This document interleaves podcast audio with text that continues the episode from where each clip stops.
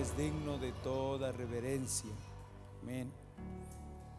Vamos a, a continuar en esta tarde con el tiempo de la enseñanza de la palabra del Señor, confiando en su misericordia.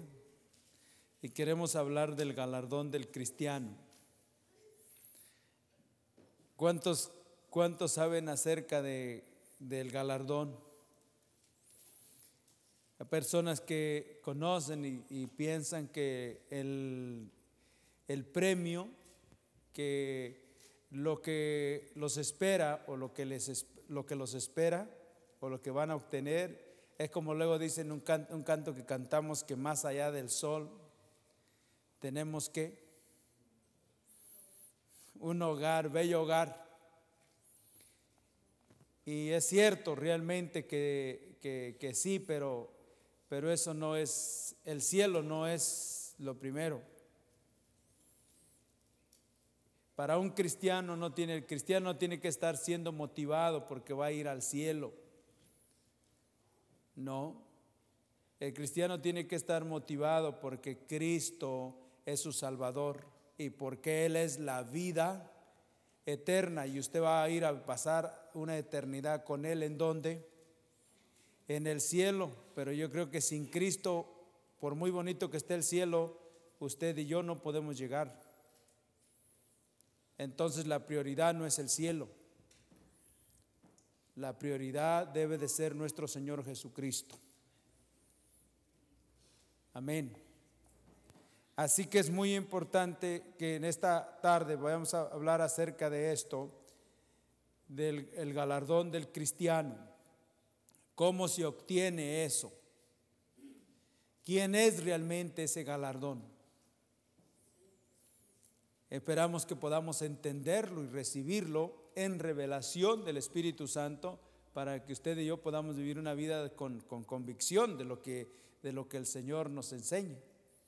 Hoy en la escuela, en la enseñanza con los niños, veíamos esta, esta palabra del Evangelio de Juan 17, de cómo el Señor se reveló. Transfigurar quiere decir revelarse a sus discípulos. Él se reveló a sus discípulos tal como Él es.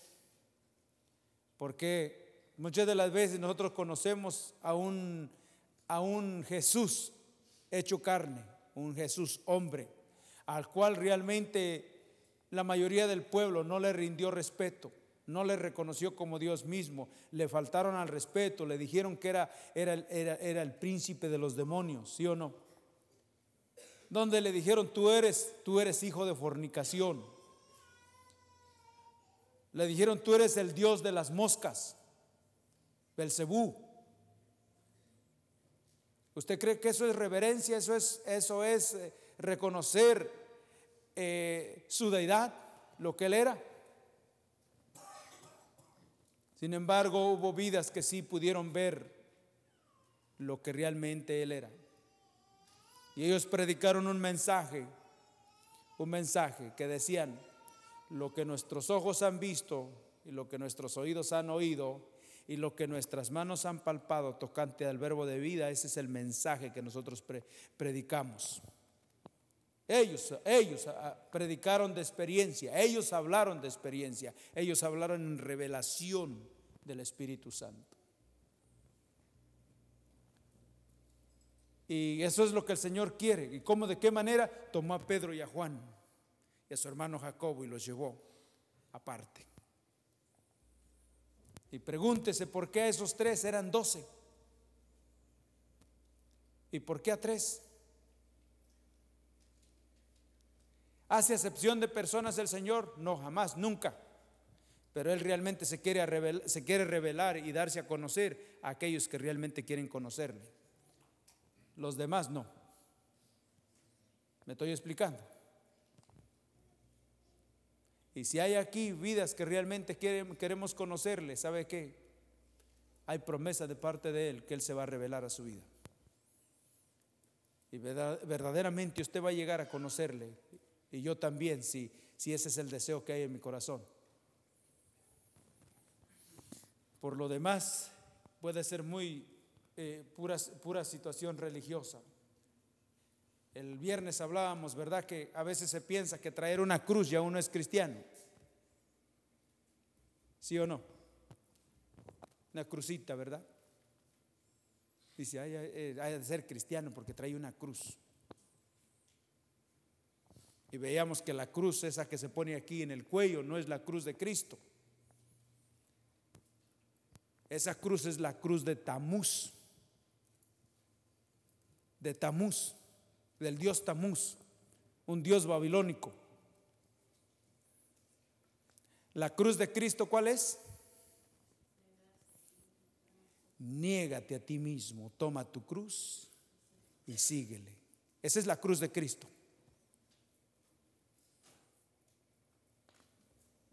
¿Verdad que sí? Lo demás es confusión religiosa. Lo demás no es realidad, es confusión. Pero la realidad, lo que es genuino y lo que es real, es negarte a ti mismo tomando tu cruz y siguiendo al Señor. Entonces, ¿cuántas cosas realmente uno hace, verdad? Que a su manera y tanto todo eso, pero eh, vamos, a, vamos a ver si podemos, con la ayuda del Señor, ver la palabra del Señor que Él tiene para nosotros en esta tarde. Y confiando en su misericordia, en su bondad. Quiero invitarles a abrir en sus Biblias en la carta a los filipenses.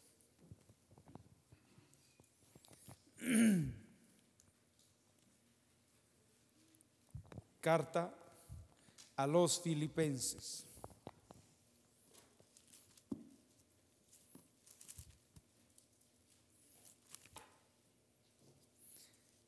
Filipenses capítulo 2.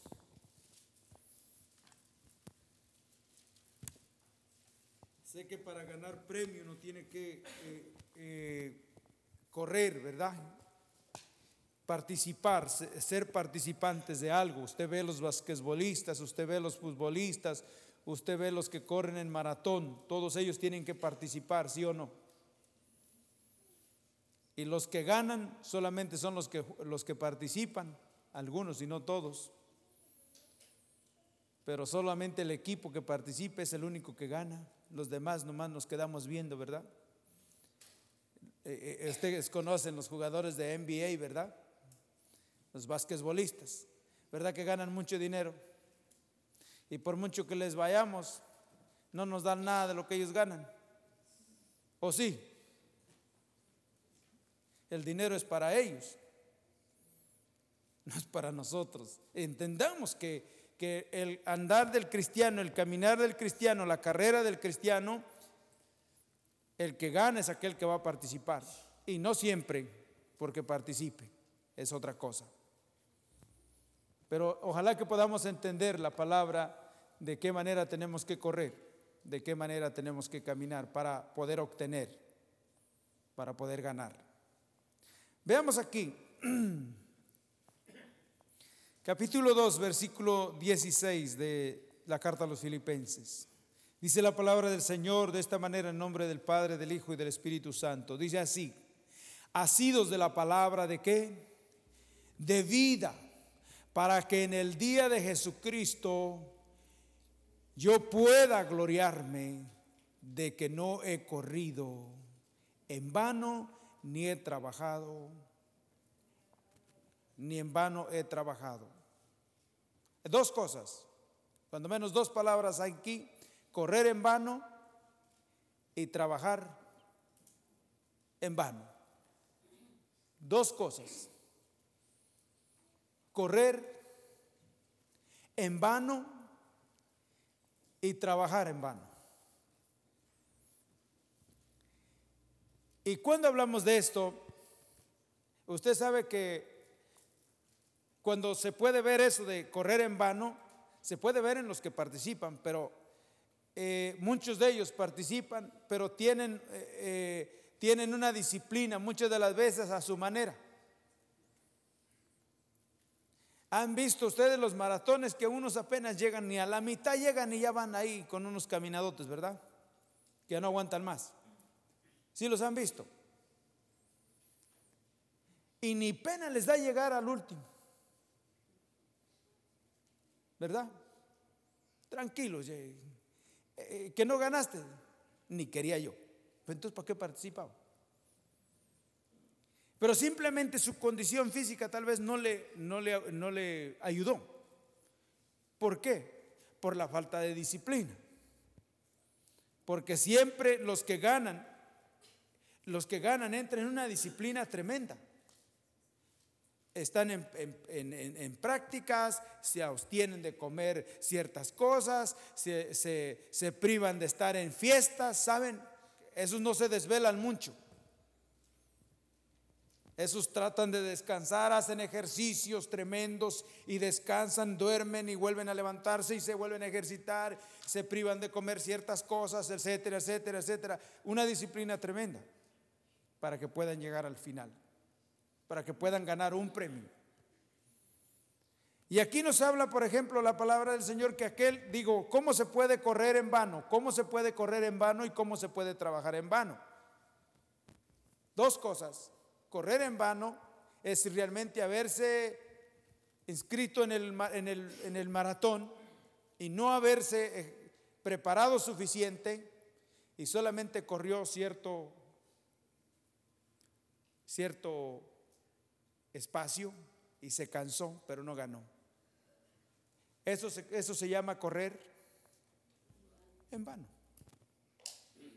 Eso se llama, eso se le dice correr en vano. Trabajo de la misma manera.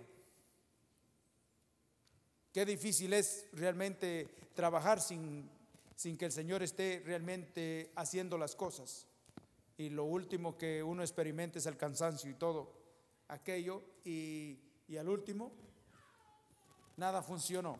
Pero aquí el apóstol Pablo decía, decía, asidos, era el, mensaje, el consejo, la palabra al pueblo de los hermanos de Filipos, era que decía, asidos, asidos. Si usted conoce la palabra que quiere decir asido, esa palabra quiere decir agarrado, agarrado, agarrado de la palabra de vida, agarrado de la palabra de vida. Y luego dice aquí, para que en el día de Jesucristo yo pueda gloriarme. En el día, ¿cuál es el día de Jesucristo? ¿Cuál es ese día? Un día, dice la palabra del Señor, el Señor ha prometido que Él va a volver. Él va a venir por su iglesia. ¿Sí o no? Dice que Él volverá. Hechos capítulo 1, que es el versículo 9 y 10, por ahí, cuando les dice esos ángeles, le dicen a los que habían salido, los había sacado fuera y habían visto, tenían los ojos puestos en el cielo. Dijo, ese Jesús que viste que ha qué? Ha ascendido de la manera que lo habéis visto ir, de esa manera que vendrá. Él va a venir. Él va a venir.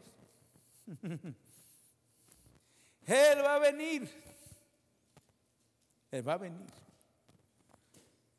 Porque lo ha prometido y Él no es hombre para que mienta. Él es fiel a su palabra. Y va a venir, dice que va a venir por su pueblo. Ojalá que nosotros estemos listos. Ojalá que el Señor esté obrando en nosotros de tal manera que sí estemos listos para cuando Él venga. Porque si no va a venir y nos vamos a quedar y no va a volver.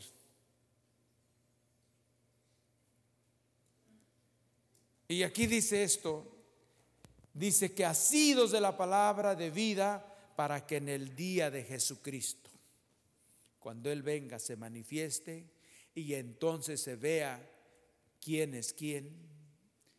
Y dice, decía el apóstol, ¿verdad? Para que pueda yo gloriarme. O sea, pueda gritar, exaltar y decir, tu palabra, Señor, fue dada y hizo efecto.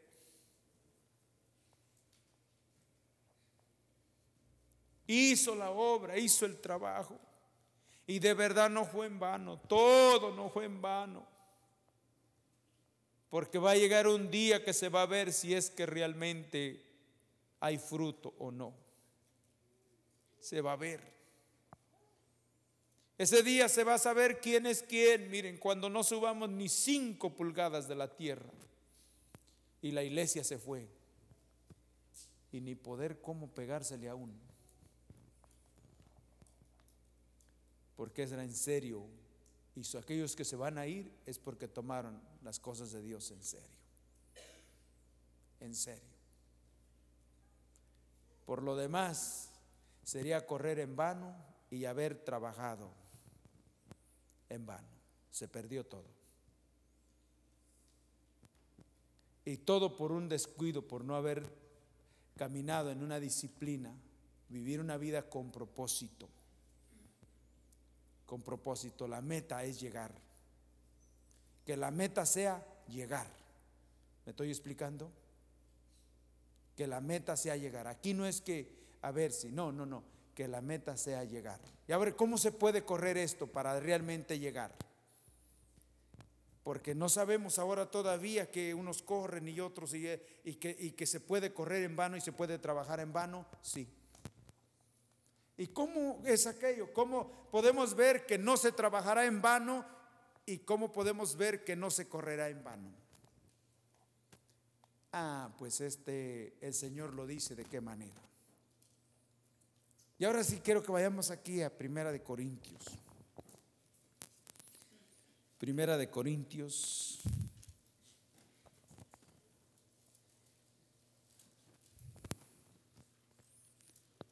Primera de Corintios 9, ¿lo tienen?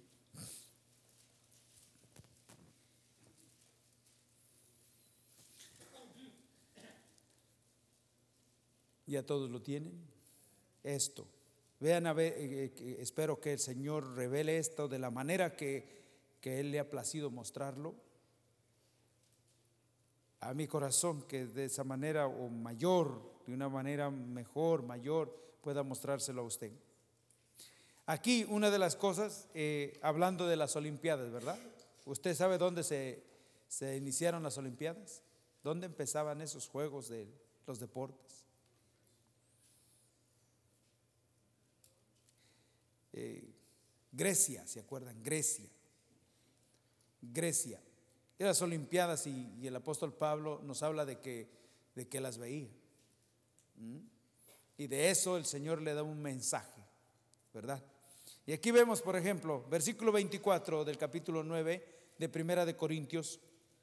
Primera de Corintios 9, 24 dice, no sabéis que los que corren en el estadio, todos a la verdad corren, pero uno solo, uno solo se lleva el premio. Correr de tal manera que lo obtengáis. Vamos a ver, muchos corren en el, en el estadio, pero ya de sí hay uno solo que se lleva el premio. Es interesante. Muchos corren, muchos corren, muchos corren, pero hay uno solo que se lleva el premio.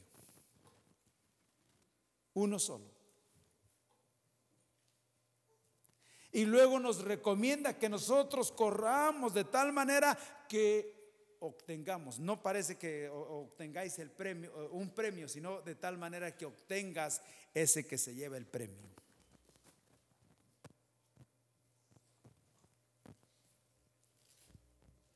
Uno solo es el que se lo lleva. ¿Y saben qué?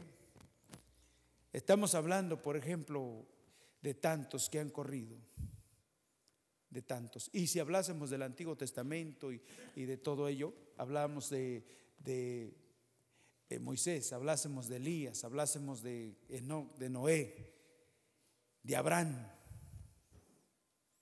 Todos ellos corrieron. Pero todos ellos esperaban en aquel el que era el ganador. ¿Sí o no? El ganador.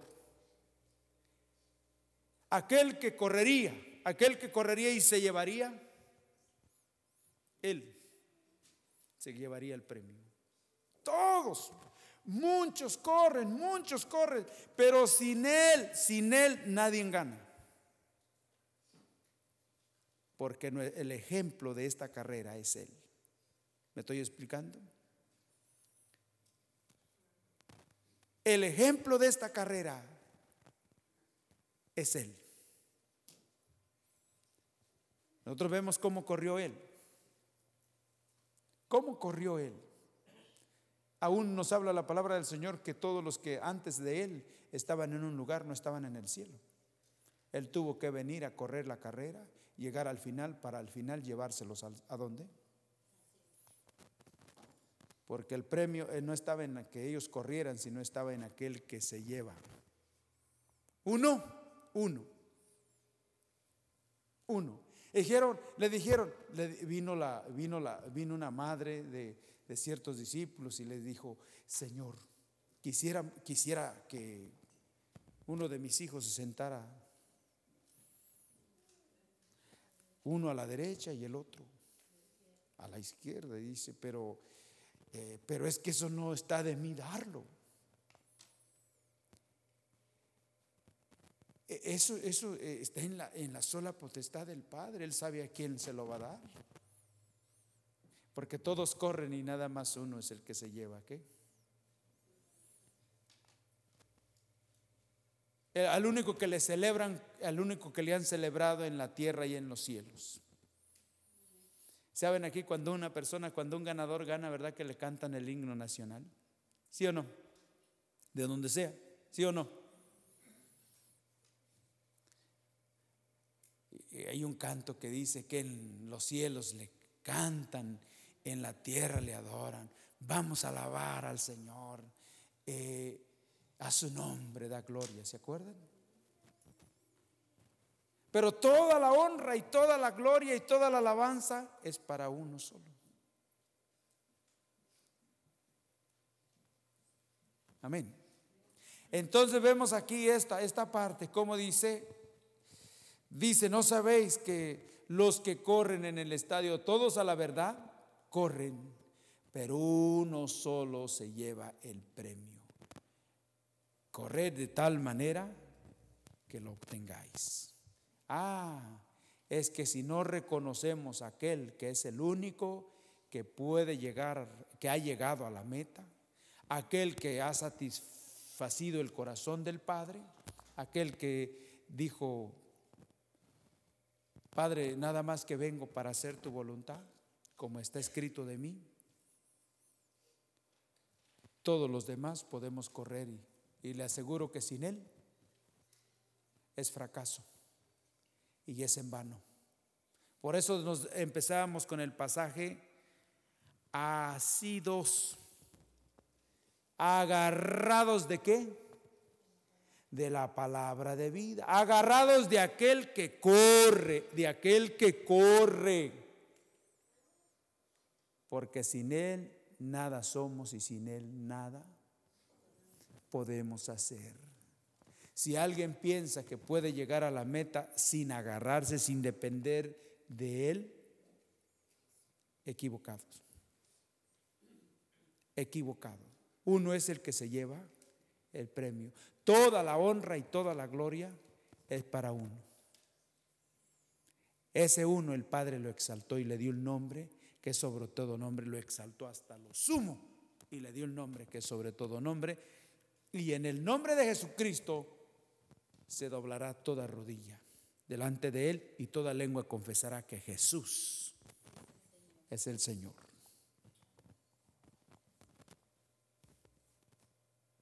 Hermanos, ¿cómo correr, cómo realmente correr para ganar? Y yo, yo me temo, yo me temo de que uno pretenda correr sin depender totalmente de Él.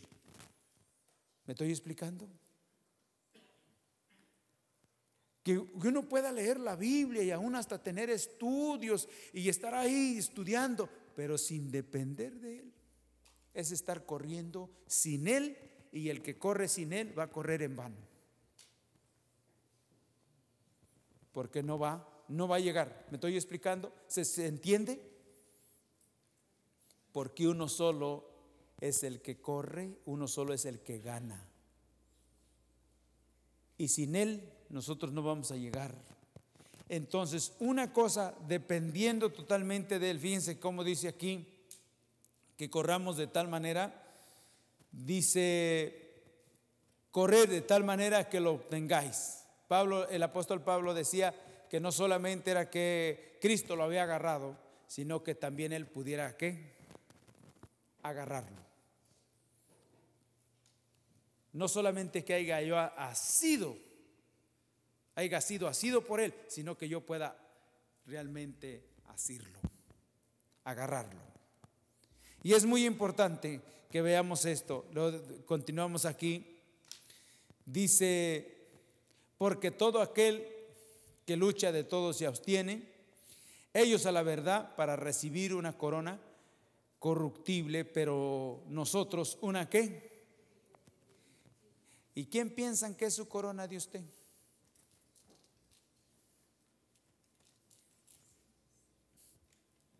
¿Se imagina con qué se va a presentar? El galardón, el galardón. ¿Quién es el galardón? El Señor Jesús. Así que la corona que dice que esa corona, de, corona de la vida, no, no de oro, no de plata, no, es corona de qué? De la vida. ¿Quién va a ser? El mismo. El mismo agarrados, agarrados de la palabra de vida para que obtengáis, obtengáis aquel que es el galardón. El galardón. Cristo no dice que así alumbre vuestra luz delante de los hombres y vean vuestras buenas obras y glorifiquen a quién. No dice que por sus frutos, por sus frutos nos van a conocer. Sí, entonces, ¿qué tiene que, tiene que ver ahí el Señor en nuestras vidas? Cada día, cada día, más y más. Así que veamos, dice aquí esto, eh, los que corren acá, los que corren acá, un ejemplo, ellos corren para obtener un premio que corruptible, corruptible, un premio que se va a terminar, se va a destruir, pero nosotros corremos para un premio que es eterno. Y el único que es eterno se llama Cristo Jesús. Amén, sí o no. ¿Lo entendemos o no? Pues nosotros estamos pensando que una mansión y más allá del sol, y yo tengo una mansión, y que aunque en esta vida no tenga riquezas, pero más allá del sol yo tengo una mansión y continúa con la avaricia. Sí, porque luego se dice, no, bueno, pues yo aquí no trabajo, no me esfuerzo tanto para obtener lo material, pero, pero un día voy a tener una mansión y va por la mansión que está en el cielo. Y resulta que eso no es el galardón, nuestra heredad se llama Jesucristo. Ese, y dice, yo no sé cómo, cómo entró el burrito en Jerusalén llevando la gloria de Dios, ¿verdad? Tenemos este tesoro en vasos de qué? De barro. ¿Con, quién se va, con qué se va a presentar en, el cielo delante del juez del, del Padre? ¿Con quién? ¿Con qué se va a presentar? Espero que el Señor realmente sea, realmente ya tomar totalmente nuestro ser y sea Él realmente formado en cada uno de nosotros y sea Él realmente quien se presenta delante del Padre, o sea, tomándonos a nosotros. Amén. Eh, aquí, esta parte dice que ellos para algo así, pero nosotros para una corona incorruptible. Así que de esta manera corro, dice, no como a la aventura, ¿sí? De esta manera peleo, no como quien golpea al aire, ¿verdad? Había, él, él había observado el maratón y también estaba, había observado el deporte del boxeo, ¿verdad? Y verso 27 dice, él no corría, no golpeaba como al aire, sino que dice, sino que golpeó qué? Mi cuerpo y lo pongo qué? En servidumbre, en servidumbre. Dice, no sea que habiendo sido qué? Heraldo para otros yo mismo venga a hacer qué? eliminado o descalificado. O sea que yo mismo trabaje y corra en vano. Pero como dice, yo golpeo mi cuerpo. Yo no traigo una cosa, no, yo no traigo esto, no. Yo, realmente, ¿qué traes tú? Yo traigo la cruz de, Cristo. ¿Qué, ¿Qué traes tú? Yo traigo las marcas. Él dijo, yo traigo las marcas. ¿Qué se te ve a ti? ¿Qué se te ve, Pablo? ¿Qué se ve en ti? Hacia alumbre vuestra luz. Oh, todo lo puedo en Cristo. Oh, Gálatas 2:20, como decía, mas ya no vivo yo, mas Cristo vive Ajá. ¿Cómo te ves tú? ¿Qué es lo que se ve? ¿Qué es lo que se ve? Él decía, yo golpeo mi cuerpo. Hmm. A ver, ¿quién le gusta maltratar su cuerpo? bueno, vamos a empezar como cuando yo asistía a las situaciones de retiros religiosos en Guanajuato, ¿no? Que se golpeaba uno una semana. Y ya decía que por eso ya se iba al cielo. Pero no, ¿cuántos realmente, en otra palabra, sacrificamos nuestro, nuestra parte física? ¿Levantarse temprano a orar es sacrificar nuestra carne o no? ¿Estudiar la palabra del Señor también, sí o no? entrar en una disciplina, un orden, que tengo responsabilidades de trabajo y de esto, pero que que tengo que buscar también del Señor. Yo tengo que continuar aprendiendo de la palabra del Señor. Disciplina. Pablo decía, yo golpeo, yo golpeo mi, cuerpo. O sea, hay cosas que no le gustan, el cuerpo, el cuerpo se pone incómodo, ¿sí o no? ¿Sabe qué hacían esos hombres? Dice que ellos trabajaban de día y predicaban de noche. Y predicaban toda la noche, no como nosotros aquí que 20 minutos. en una ocasión estaba Eutiquio ya durmiendo eso desde las, las 2 de la mañana y se cae de dormidote. Y no dice que se murió. ¿Mm? Pero ya se imaginan en la noche cuántas horas no tenía, tenía razón de estar dormido. Pero aquí nos dormimos en 10 minutos. Es grave. Pero aquí más vale que nadie se vaya a caer porque aquí no hay quien lo resucite. Allá el apóstol Pablo dice que se bajó, estaba tiquio tirado, muerto. Y lloró y le dijo, levántate. Y aquel hombre le volvió la vida. Cuánta misericordia de Dios, ¿verdad? Y aquí vemos esto, de qué manera se tiene que correr, hermanos, de qué manera, cómo, en quién. Uno, dependiendo de aquel que corrió. Y vamos a ver cómo corrió él. Y entonces correr correr dependiendo de Él, no como Él, no, dependiendo de Él. Dependiendo de Él. Aquí vamos a ir a Filipenses otra vez. Filipenses 2, otra vez.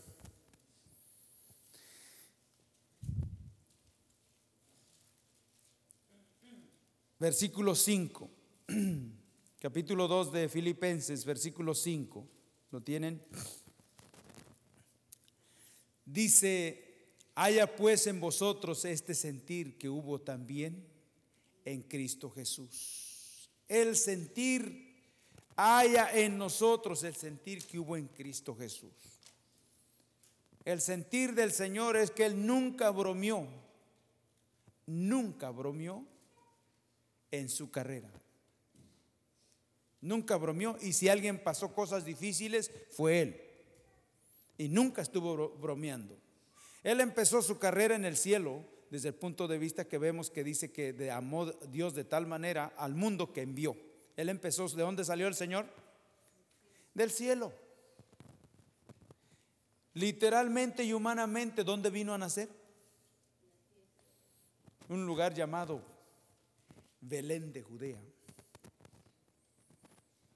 Ahí creció habitó en una familia, una familia. Ahí estuvo. A los 12 años, ¿dónde estaba? En el templo. ¿Qué hacía en el templo? Aprendía, aprendía. Dice que estaba delante de los escribas y de los maestros y de aquellos que conocían y ahí estaba aprendiendo. Les preguntaba, Y también él hablaba y se, maravillaban de su sabiduría. Creció en ese lugar. De Belén se fue a dónde? Al Hexemaní, porque en el Hexemaní fue donde dijo, Padre, no sea hecha mi voluntad, sino la tuya. Y del Hexemaní se fue al Gólgota. Puesto los ojos, dice que puesto el gozo delante de él le puso menos precio lo que iba a sufrir en la cruz por usted y por mí. Y del, Gólgota, del Gólgota dice que lo, lo, lo sepultaron, ¿verdad? Dice que de ahí fue a las partes más bajas de la tierra. Y fue a arrebatarle las llaves de aquel que tenía el imperio de la muerte. Y al tercer día el Padre lo resucitó. ¿Y dónde? Lo levantó de los muertos y, y, lo, y le dio lugar, ¿verdad? Lo exaltó hasta lo sumo, ¿sí o no? Entonces veamos aquí, dice que, dice que tengamos el sentir, haya en vosotros, dice, haya pues en vosotros este sentir que hubo también en Cristo Jesús. ¿Dónde ve usted al Señor? ¿Dónde ve usted al Señor bromeando con este andar? ¿En dónde? Él toma las cosas en serio. Dice que eh, eh, el libro de, Hebreos, creo que es el capítulo 5, cuando dice que Cristo en los días de su, en los días de su carne, dice, ¿cómo oraba? Con muchas lágrimas, con muchas súplicas, aquel que le podía librar. ¿Me estoy explicando? ¿Lo vemos bromeando? No, haya en vosotros el sentir que hubo en Cristo Jesús. ¿Y cómo, cómo vio, cómo corrió esto? versículo 7. Dice versículo 6, el cual siendo en forma de Dios, no estimó el ser igual a Dios como cosa que aferrarse, sino que qué? Sino que se despojó a sí mismo, tomando forma de siervo, hecho semejante a los hombres, y estando en la condición de hombre, se humilló a sí mismo haciéndose obediente hasta la muerte y muerte de cruz. Una de las cosas primero que vemos ahí, ¿qué sucedió con él? ¿Cómo corrió esa carrera él? ¿Con qué empezó? ¿Cómo empezó?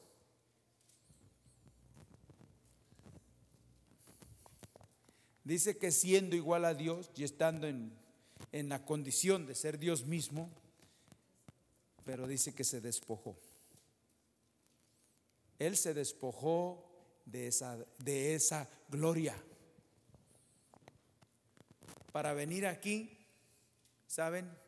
Y poder verlo y no tenerle miedo, sino temor reverente, ¿verdad? Pero que podía estar en medio de su pueblo. Pero una cosa fue que cómo empezó, qué hizo para que eso y corriese despojándose. Y lo mismo que él hizo es lo mismo que se nos dice a nosotros. ¿Qué dice? Hebreos 12, ¿qué dice? Dice que nos despojemos de todo peso,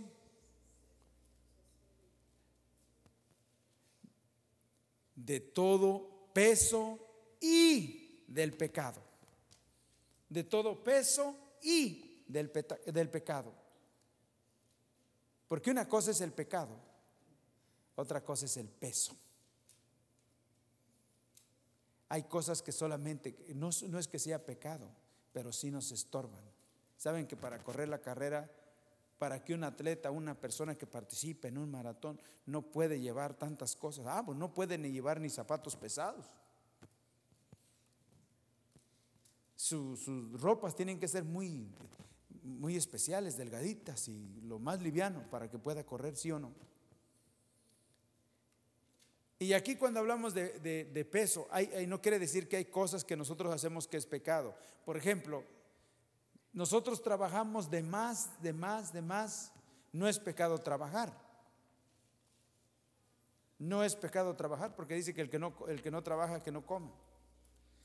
Pero sí es pecado dedicarse al trabajo y nunca buscar de Dios. ¿Me estoy explicando? Porque no es pecado, pero el trabajo sí le está estorbando para que usted camine con el Señor. Tiene que haber una disciplina, tiene que haber un orden, tiene que entrar en una disciplina porque también está su salvación, está su, su, alma que, que se va a extraviar si realmente no dependemos del Señor. Entonces vemos aquí, no es que sea malo trabajar, no, el pecado es una cosa, pero hay cosas que realmente se tornan en pecado desde el punto de vista que nos estorban. Hay pecados de omisión, y esos pecados de omisión dice que es saber hacer lo bueno y no, y no hacerlo. Si usted sabe hacer lo bueno y no lo hace, ya estamos en, en pecado. Y aquí vemos esta parte. Veamos cómo, cómo aconteció con él. Versículo 9, nos quedamos ahí. Dice, por lo cual Dios también le exaltó hasta lo sumo y le, y le dio un nombre que es sobre todo nombre, para que en el nombre de Jesús se doble toda rodilla de los que están en el cielo y en la tierra y debajo de la tierra, y toda lengua confiese que Jesús, que Jesucristo es el Señor para gloria de Dios Padre. Amén. Versículo 12, aquí vamos a ver esto. Verso 12, por tanto, amados míos, como siempre habéis obedecido, y no eh, dice, no como en mi presencia solamente, sino mucho más ahora en mi, en mi ausencia. Ocupaos en vuestra salvación con temor y qué? Y temblor. Temor y temblor. Ocupaos, ocupaos. La palabra ocupaos aquí aquí en esta palabra, la palabra ocupados. En el original no es como nosotros la conocemos aquí, no es como nosotros lo vemos aquí, sino que en el original realmente quiere decir que corras, pero no con la meta, no con los pensamientos de que no vas a llegar, sino que corras de tal manera que termines. Ocupaos ocupaos. Correr de tal manera que termine. Vemos al, Señor Jesús que Él corrió y cuando, y cuando, Él está en la cruz del Calvario, está, está, está crucificado ahí. ¿Qué fue lo que le dijo al Padre? Su oración al Padre le dijo, Padre, consumado es. Consumado es. Consumado es. He corrido, he ganado, he llegado a la meta. Este era el lugar donde tú habías dicho que tendría yo que llegar, por amor de aquellos que necesitábamos. Y estoy aquí, se ha hecho tu voluntad. He corrido y he ganado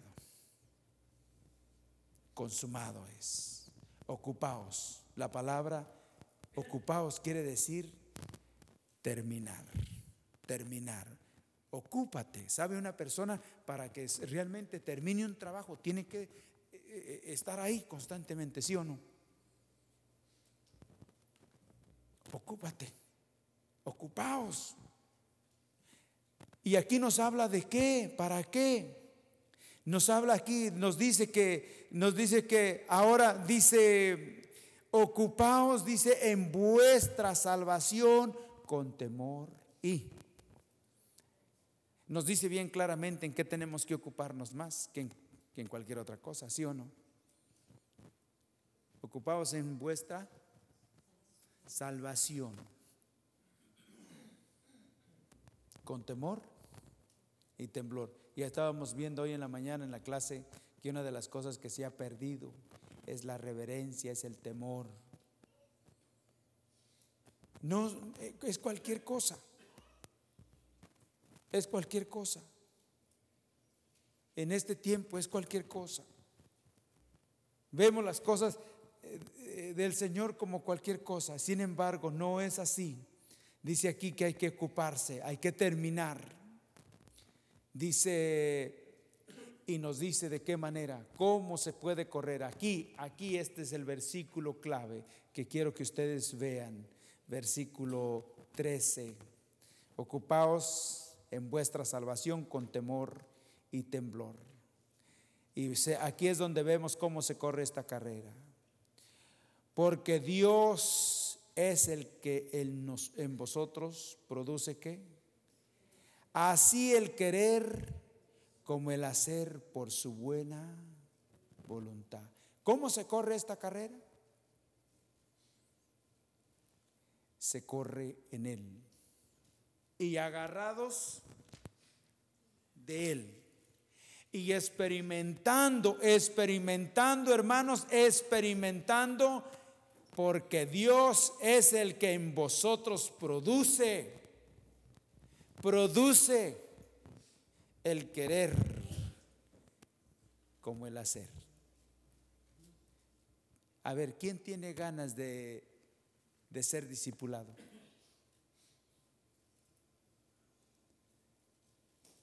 Humanamente, ¿quién tiene ganas de ser discipulado? Y sabe usted que si, aún los discípulos, que eran discípulos, algunos se volvieron atrás, ¿qué será como decir creyente?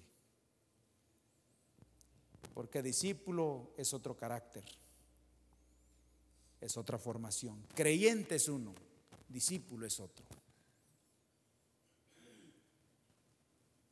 Y si los discípulos, muchos de ellos volvieron atrás, ¿qué será uno que nada más cree de vez en cuando? Veamos aquí cómo se pone, cómo se corre la carrera. ¿Cómo se corre? Porque Dios es el que qué? El que en vosotros produce. Así el querer. Hermano, por esto es, esto es increíble. No se le puede, uno puede tener aquí el lugar de reunión a la esquina y uno no asistir. Pero puede estar a 20 millas, a 30 millas. Y cuando ve, viene Y llega la hora. ¿Por qué? Porque es Dios quien produce. Y cuando Dios produce, no hay peros. Me estoy explicando, hermanos. No hay peros, es una obra del Señor. Y de esta manera se corre esta carrera. Esta carrera se corre dependiendo del Señor, porque es Dios quien produce en nosotros el querer como uno puede estar constantemente y decir, hermano, pues debería de ser discipulado, etc. Y el hermano, pues yo sí entiendo, pero, pero, pero, pero falta que el Señor produzca, ¿verdad que sí? Pero si usted en algún momento ha sentido que realmente el Señor ha estado produciendo, pero a veces uno deja las cosas, uno es negligente, me estoy explicando. Pídale perdón al Señor y vamos a seguir. Amén. Siendo Señor, ten misericordia de mí. Yo realmente, yo sé que tú has estado poniendo en mí, nada más que yo he sido negligente. Perdóname, Señor.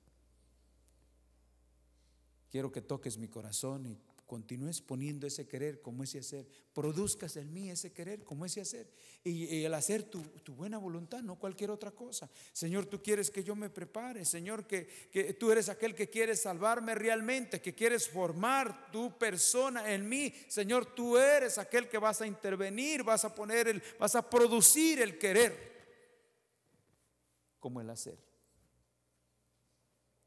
Y entonces no le va a importar la distancia ni el tiempo. Usted va a hacer arreglos para estar, para buscar, para aprender, hasta que Cristo se ha formado. ¿Se acuerdan lo del viernes que decíamos cómo? Y pondrás estas palabras ¿dónde? Y pondrás mis palabras en tu corazón. ¿Y sabe qué, hermano? Y de esa manera usted y yo vamos a correr y no va a ser en vano. Y no va a ser en vano, porque vamos a saber que es Cristo Es el Señor quien está produciendo en nosotros el querer como el hacer. Amén. No nos vamos a sentir ni disgustos con los demás. No, que había de estudiar, que había de venir. No, Señor, gracias. Señor, yo entiendo que tú me estás hablando, que tú me estás queriendo llevar a que tú te formes. Yo, eh, de verdad, no tengo nada que ver con lo demás. Te doy gracias por lo que estás haciendo. Y de esa manera tampoco se va a fijar quién, y, quién sí y quién no. Porque usted sabe, tiene convicción que el Señor está tratando con usted, no con el vecino. Amén. ¿Sí o no? Por lo demás va a ser en vano, se los garantizo, no porque yo lo quiera decir, sino porque es la palabra de Dios. Va a ser en vano. Porque cuando usted siente ese gozo, esa alegría que el Señor está obrando, dile gracias. Dice, Señor, gracias, Señor, por estar produciendo en mí. Que yo no tengo que esforzarme, tú lo estás poniendo en mí. Me sale de realmente de, de crecer espiritualmente. Y no es que esté en mí, sino que tú lo estás poniendo, lo estás haciendo, ¿verdad que sí? Lo están viendo. Esta carrera se corre de esta manera porque Dios es el que en vosotros produce así el querer como el hacer. Por su buena... Eso es gracias a tu buena voluntad, Señor. Por su buena voluntad. ¿Verdad? Veamos esto, el camino aquí, como, eh, dice, Él es el que produce nosotros. Versículo 14. Hacer todo sin qué? Sin murmuración. ¿Y qué más? Y contiendas. ¿Qué fue lo que afectó al pueblo de Israel para llegar a la tierra de Canaán? ¿Qué fue lo que le afectó? Ellos murmuraron contra Jehová. Ellos murmuraron contra Jehová. No no daban gracias de que el Señor los había sacado de Egipto, no estaban al tanto, no estaban bendiciendo al Señor porque había abierto el Señor el mar rojo y ellos habían pasado en seco y ahora estaban lejos de la mano de Faraón, no daban gracias, sino que la crítica, nos trajiste a que muriésemos aquí en este desierto, antes nos iba mejor, nosotros comíamos mejor en Egipto, allá comíamos cebollas, ajos y, y mira aquí. Y muchas de las veces como cristianos así estamos. Ah, antes me iba mejor. Antes yo tenía esto porque trabajaba yo más. Ahora el Señor dice que no tengo que trabajar tanto, que yo solo, que tengo que prepararme. Yo eso yo no lo quiero. Pregúntese, pregúntese por favor si hay salvación o no. Porque si, si, si una persona es salvo, eso es lo que va a producir la salvación en nuestro corazón. Él va a producir, va a producir el querer como el hacer.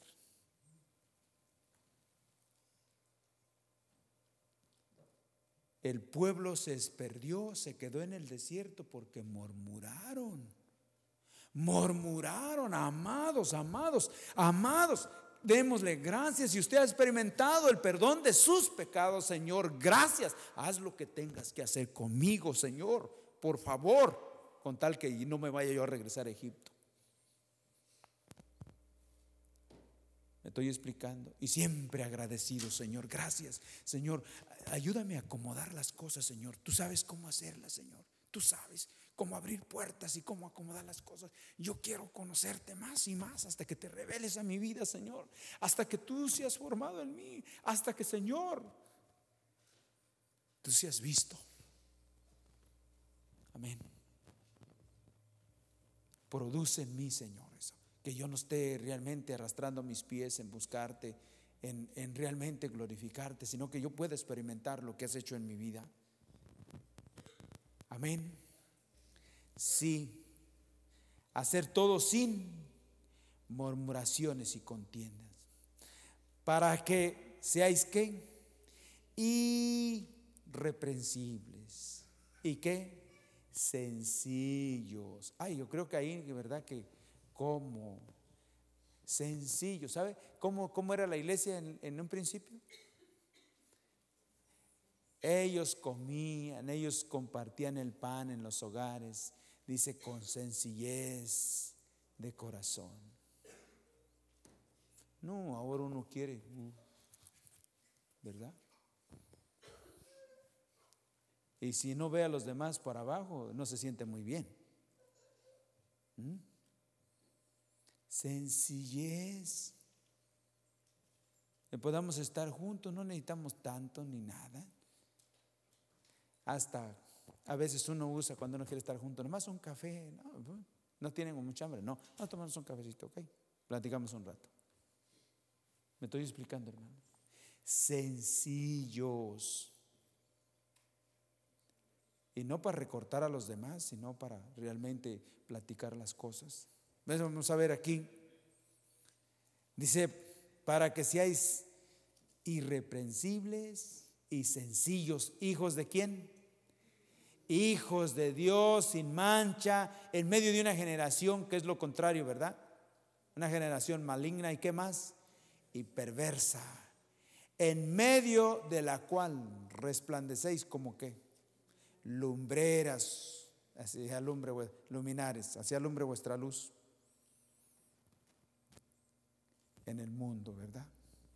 En el mundo. Y ahora, ahí donde empezamos, asidos de la palabra de vida, para que en el día de Cristo yo pueda. ¿Cómo correr? ¿De qué manera? ¿De quién hay que depender? ¿Quién es el que hace las cosas? Bendito sea su nombre, ¿sí o no? Bendito sea su nombre. Y esto, esto es un testimonio personal. La salvación es personal. Nadie puede hablar por los demás. Esto es muy personal.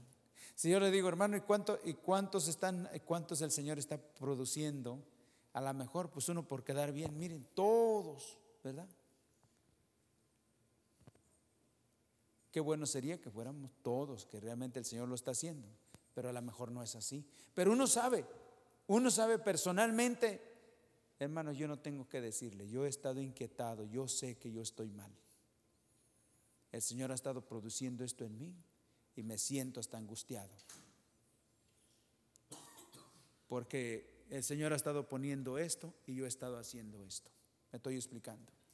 Y uno sabe, uno tiene testimonio de que el Señor lo ha estado haciendo, pero por negligencia uno no ha acudido, no ha accedido a lo que el Señor quiere hacer. Pero esto es muy personal. Fíjense, veamos aquí. Y vamos a ver este, este andar de cómo, cómo es. ¿Este andar es fácil o es difícil? ¿Es, ¿Es un andar fácil o es difícil? Es muy difícil. Es imposible para los hombres caminarlo. Por eso necesitamos del Señor. Pero quiero que vayamos aquí a Apocalipsis capítulo 1.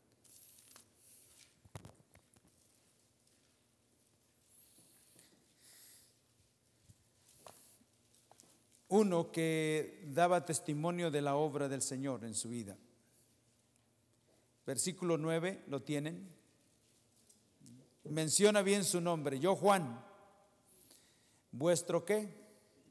¿A quién le dice? ¿A quién le dice? Vamos a decir que no le está hablando, no le está hablando aquí a eh, quien sea, hermano Facundo. No le está hablando a él, me está hablando a mí. ¿Qué está diciendo? Yo, Juan, vuestro hermano. Quien esté leyendo esa palabra dice, ¿quién te está hablando? ¿Y quién está aquí hablándome? ¿Quién, ¿A quién se dirige? Mi hermano Juan se dirige a mí. Yo Juan, vuestro hermano. Vuestro hermano, copartícipe en, copartícipe, dice aquí, vuestro hermano y copartícipe vuestro en la tribulación. ¿Cómo está este andar? ¿Es fácil o difícil? Este andar nunca ha sido fácil. Nunca. Y saben que padecimos mucho porque queremos hacer siempre lo que nosotros queremos. Y él estaba aquí en, la tribulación, en el reino y en la paciencia de nuestro Señor, de, Jesucristo. Estaba yo ya eh, en la isla de Patmos, ¿verdad? Llamada Patmos. ¿Por causa de qué? Y esto es por causa de la palabra de Dios y el testimonio de quién. ¿Por qué estaba ahí? ¿Por qué se sentía en la tribulación? ¿Por qué estaba en la tribulación? Por causa de, por causa de la palabra y el testimonio de Jesucristo. O sea, ¿qué lo había llevado ahí? La realidad de Cristo en su vida. Y porque Cristo era una realidad en su vida, se podía ver que Él era diferente que los demás y Él había sido tomado y llevado por aquellos que aborrecían el Evangelio y puesto ahí, porque no estaba ahí por ser un criminal, estaba puesto ahí para que ya no predicara el Evangelio. ¿Estoy explicando? Y eso es lo que él, él, estaba pasando. Pero el versículo 10 dice, yo estaba en el Espíritu en el día del Señor. ¿Cómo estaba? ¿En dónde estaba?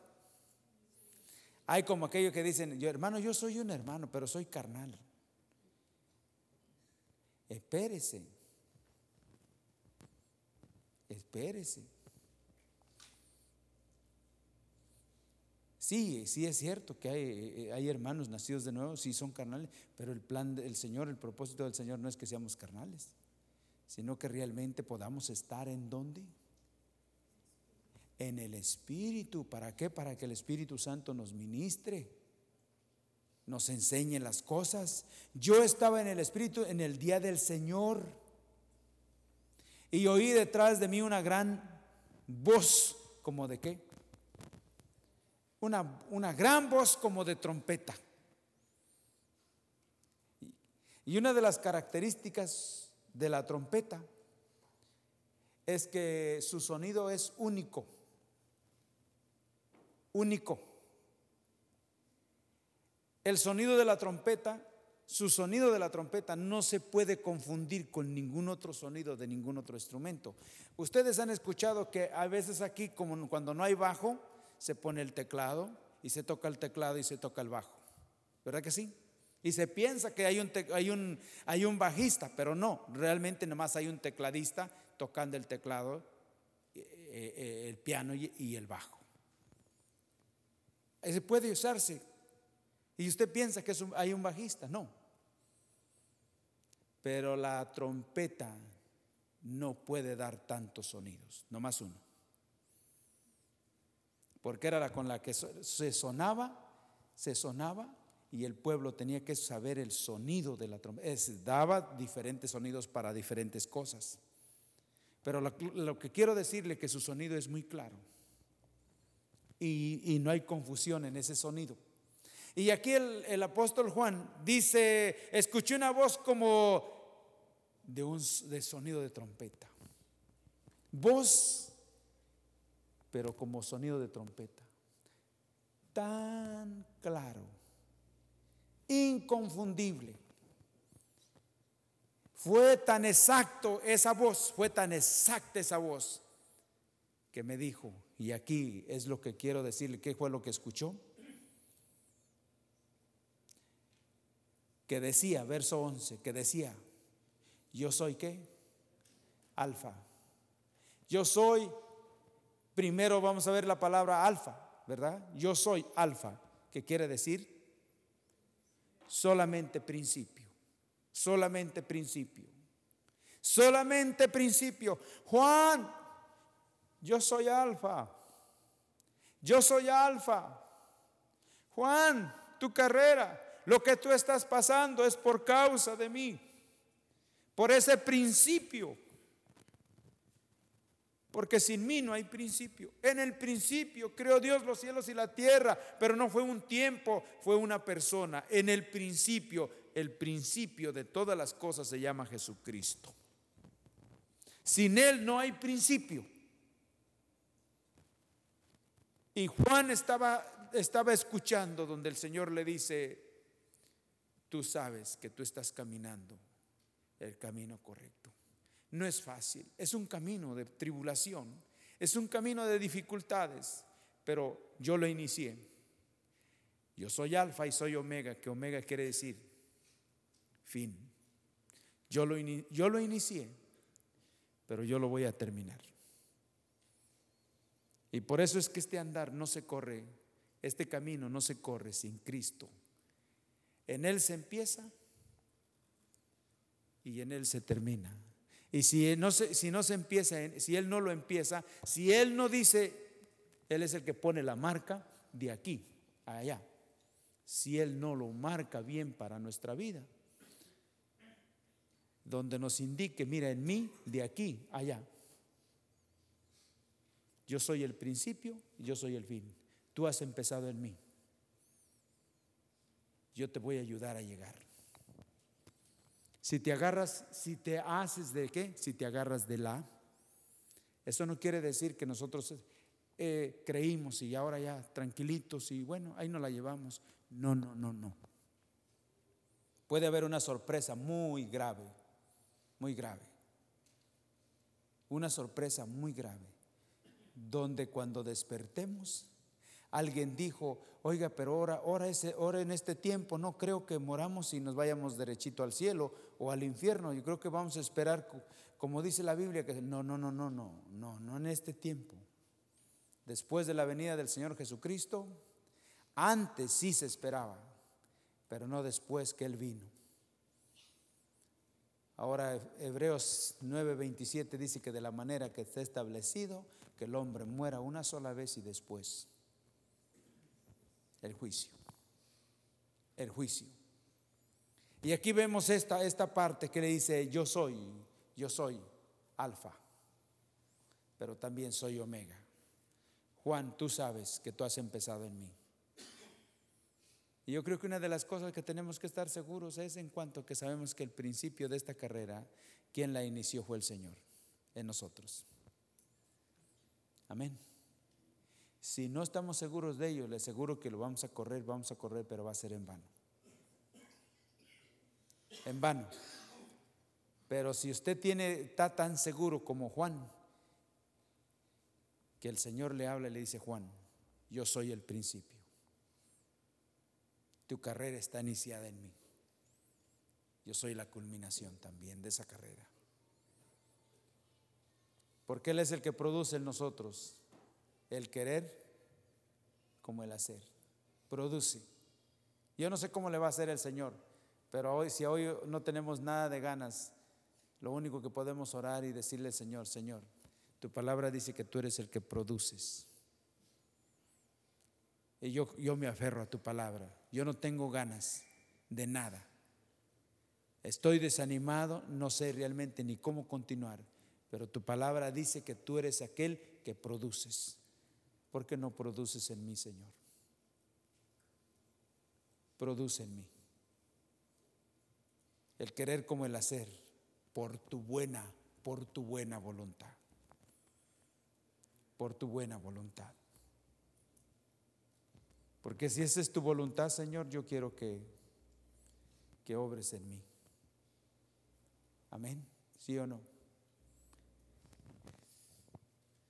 Mateo capítulo 22, aquí. Esto es lo, lo último que quiero compartir con ustedes. Mateo 22,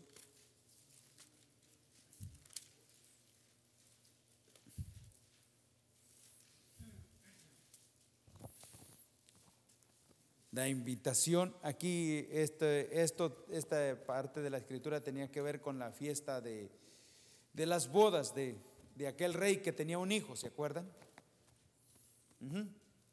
Las bodas, las fiestas de aquel rey que tenía un hijo. Y el versículo 5 nos habla de que nos habla de que dice que fueron invitados a las bodas, pero no hicieron caso, ¿verdad? Verso 5 dice, más ellos, sin hacer caso, se fueron uno a su labranza y el otro a sus qué? Negocios. los invitaban, ¿verdad? A la fiesta, a la mesa, a la enseñanza, a ser alimentados. Pero esos que fueron invitados, dice que usaron excusas, ¿verdad que sí? Uno a su labranza dijo, no, yo tengo mucho trabajo. Si viera que, lo que ni, ni, me alcanza el tiempo, ¿verdad? Y el otro, pues tengo negocios también. Me, me urge que yo esté ahí. Y todo. Y todo era una excusa. Una excusa. Y cada uno agarró su camino. Pero dice la palabra del Señor que el Señor le dijo a los siervos, vayan de nuevo, vayan de nuevo y, a todo el que encuentren, díganle que venga, que la fiesta está preparada, las bodas están preparadas, la fiesta. Y dice que salieron y encontraron a buenos y a malos, ¿verdad? Y los trajeron. Y los trajeron. Y aquí vemos, por ejemplo, los trajeron a esa fiesta versículo 11. Y estando ellos en la fiesta, entró el rey para ver a quién. A los convidados y vio ahí un hombre que no estaba vestido de qué? De bodas. Vio a uno que, que estaba ahí, pero no estaba vestido de bodas. No estaba, pero estaba, no estaba vestido, pero ahí estaba. Y le dice, y le dice el rey, y le dijo, amigo, ¿cómo entraste aquí sin estar vestido de bodas? Mas él qué? Él, él enmudeció. Aquí ya es otro tema. Allá afuera dijeron, nosotros tenemos, yo tengo que ir a mi labranza, yo tengo que ir a mis negocios. Es otra cosa, estando acá es, es otra cosa. Aquí es otra cosa. Aquí cada quien tiene sus excusas. Pero parece que esto, esto ya se trata donde no hay otra solución, otra situación. Este era un lugar, era lugar diferente. Estaban ya es donde se iban a llevar a cabo las bodas, ¿sí o no? Y como luego dicen uno acá se vuelve bien rezongón. ¿Verdad que sí? Pero un día vamos a estar delante del Señor donde no va a salir ni siquiera una palabra. Se van a acabar las excusas, porque vamos a estar delante del que vive y reina para siempre, del que los cielos y la tierra se someten. Todo. Y ese día ya no va a haber excusa. No vamos a tener una palabra de excusa. Dice que se enmudeció, ¿verdad que sí? porque ya no hallaba qué decir. No había que decir. Ahora, cuando dice, ¿cómo entraste si tiene, y no tienes aquí? Tú estás, pero no tienes ropas, no tienes ropas de boda. ¿Qué es lo que pasó? Que él fue, invitaron y él vino. Pero en ese tiempo se dice que en los orientales y todo, especialmente dentro del pueblo de Israel, que el rey que hacía una fiesta, a los que le invitaba les proveía de vestidos. O sea, usted tenía que entrar, si usted era invitado, ahí tenía que ir al rey y decirle, aquí estoy, quiero mi, mi traje. Y el rey tenía muchos vestidos ahí, usted era invitado, le ponía su traje y dice, pásale. Y se menciona que los demás tenían trajes, menos él. ¿Me estoy explicando? ¿Por qué es que unos estaban vestidos? ¿Por qué unos sí tenían sus vestidos y por qué el otro no? Había sido invitado y estaba adentro, pero no tenía el vestido. Y aquí nos habla, aquí nos habla de que para que él tuviera ese vestido tenía que haber ido al rey y verle dicho, quiero mi vestido. Quiero mi vestido. Yo he sido llamado, he sido invitado, yo he sido llamado para estar en las bodas, para estar delante de ti. Yo quiero mi vestido porque a la iglesia se le ha concedido que se vista. Y ese vestuario se lo da el Señor, ¿sí o no?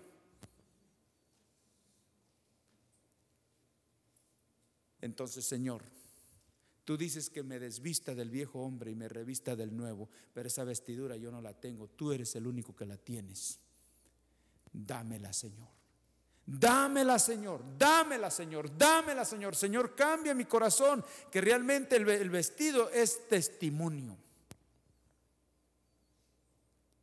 Que tú cambies mi corazón, mis actitudes, mis acciones, mis reacciones, todo mi forma de andar se pueda ver, sea diferente, que tú te veas en mí para que yo tenga ese vestido, para estar en las bodas, estar en tu presencia, Señor. ¿Cómo es posible que yo fui invitado y no tengo vestido? ¿Por qué? Porque no te lo he pedido. ¿Cómo es posible que uno pueda creer en el Señor y no acercarse a Él? Me estoy explicando. Dice que el que tiene fe, dice que el que cree en Dios es necesario que se acerque y crea que Dios es galardonador de los que le buscan. ¿Sí me estoy explicando? ¿Cómo puede uno creer en Él y no acercarte para tener una relación con Él? Y creer que Él puede cambiar tu corazón y cambiar mi corazón. ¿Me estoy explicando? Él produce en nosotros el querer como el hacer. Él lo puede hacer. Él puede poner en nosotros algo que realmente no tenemos nosotros una idea pero Él lo puede hacer. ¿Y sabe qué? Dice que muchos llamados y pocos los escogidos. Muchos llamados y pocos los escogidos. Le voy a decir que esa parte se refiere que eh, llamó a todos, a todos, porque de tal manera amó Dios al mundo que envió a su, a su único hijo para que todo aquel que en, él crea no se pierda más tenga que. En ese tiempo Israel era el único que había sido escogido como nación para servir a Dios.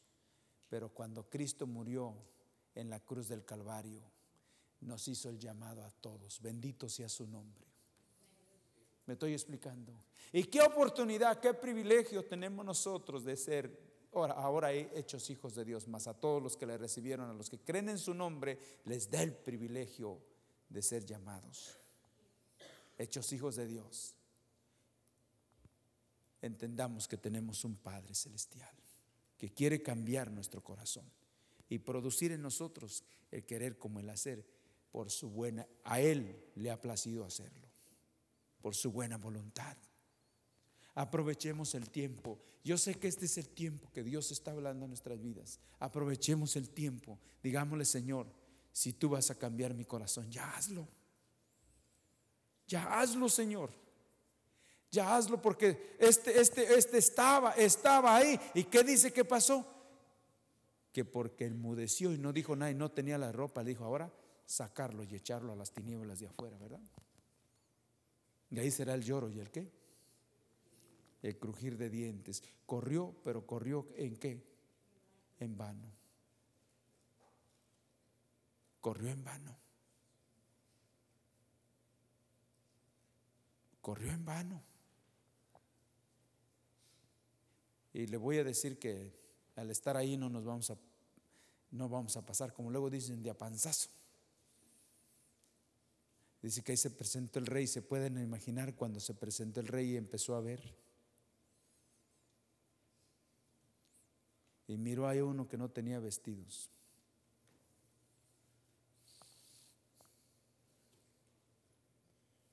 Señor, tenga misericordia de nosotros. Amén. ¿Sí o no? Pero ¿sabe qué? Saber que Él nos ha perdonado, que Él nos ha limpiado y que Él nos ha llamado. Ahora, Señor, cámbiame. Cámbiame, Señor. Cámbiame. Yo quiero ver tu rostro, Señor. Quiero conocerte más. Como Moisés le dijo al Señor, le dijo, Señor, si he hallado gracia si he hallado gracia delante de ti. Gracias obtener el perdón de nuestros pecados. Señor, si mis pecados han sido perdonados, si tú has perdonado mi pecado, y he hallado gracia de verdad, la salvación ha venido a mi vida, porque la salvación es por gracia. Muéstrame, oh tus caminos. Enséñame a andar por ellos. Enséñame, cámbiame, Señor cámbiame. ¿Qué es hallar gracia delante de Él? ¿Qué es hallar gracia? Obtener el perdón de nuestros pecados sin merecerlo. Y que esa vida que es Cristo haya venido a nosotros y ahora sabemos que realmente ha habido un principio. Yo sé, hermanos, a pesar de lo que el Señor está haciendo y como a veces soy de rebelde, pero yo sé que en el año 87, en el mes de julio, Cristo vino a mi vida.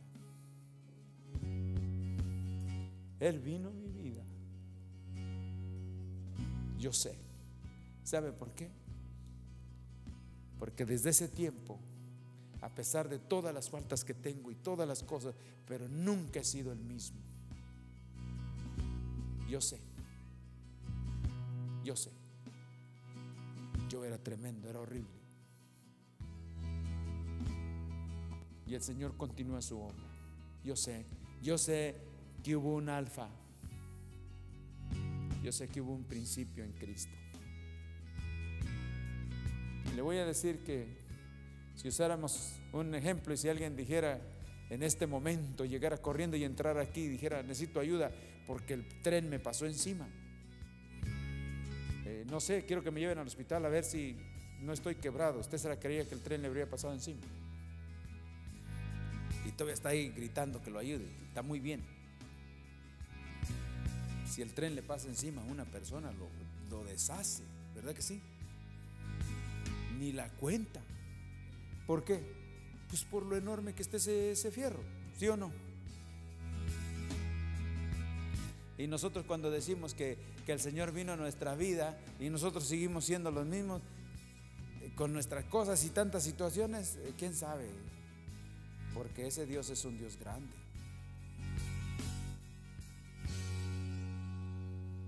Y que cuando Él viene a nuestras vidas, usted y yo no volvemos a ser los mismos. Estamos, estamos eh, paralíticos al pecado. ¿Me estoy explicando? ¿Sí o no? Estamos muertos al pecado y vivos para quién? Para Cristo. Dice que los nacidos de nuevo son como el viento. ¿Sí o no?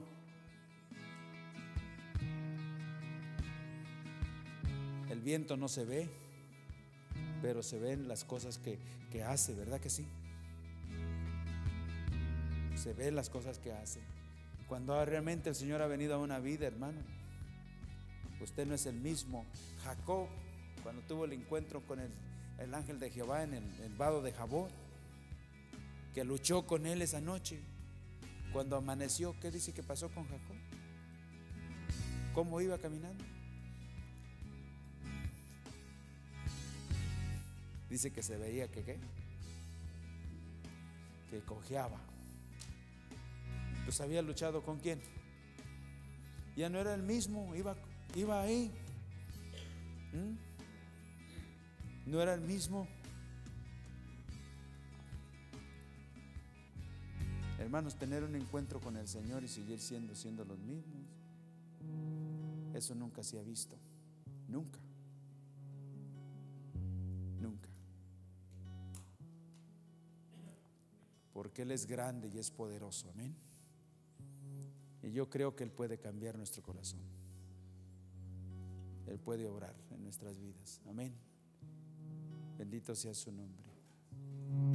Vamos a ponernos en pie. Vamos a estar. Gracias por escuchar nuestra grabación de Pacto de Gracias, Campus, Arkansas. Para más información, visítanos en nuestras páginas web pactodegracia.org.mx y facebook.com barra Pacto de Gracia Warren.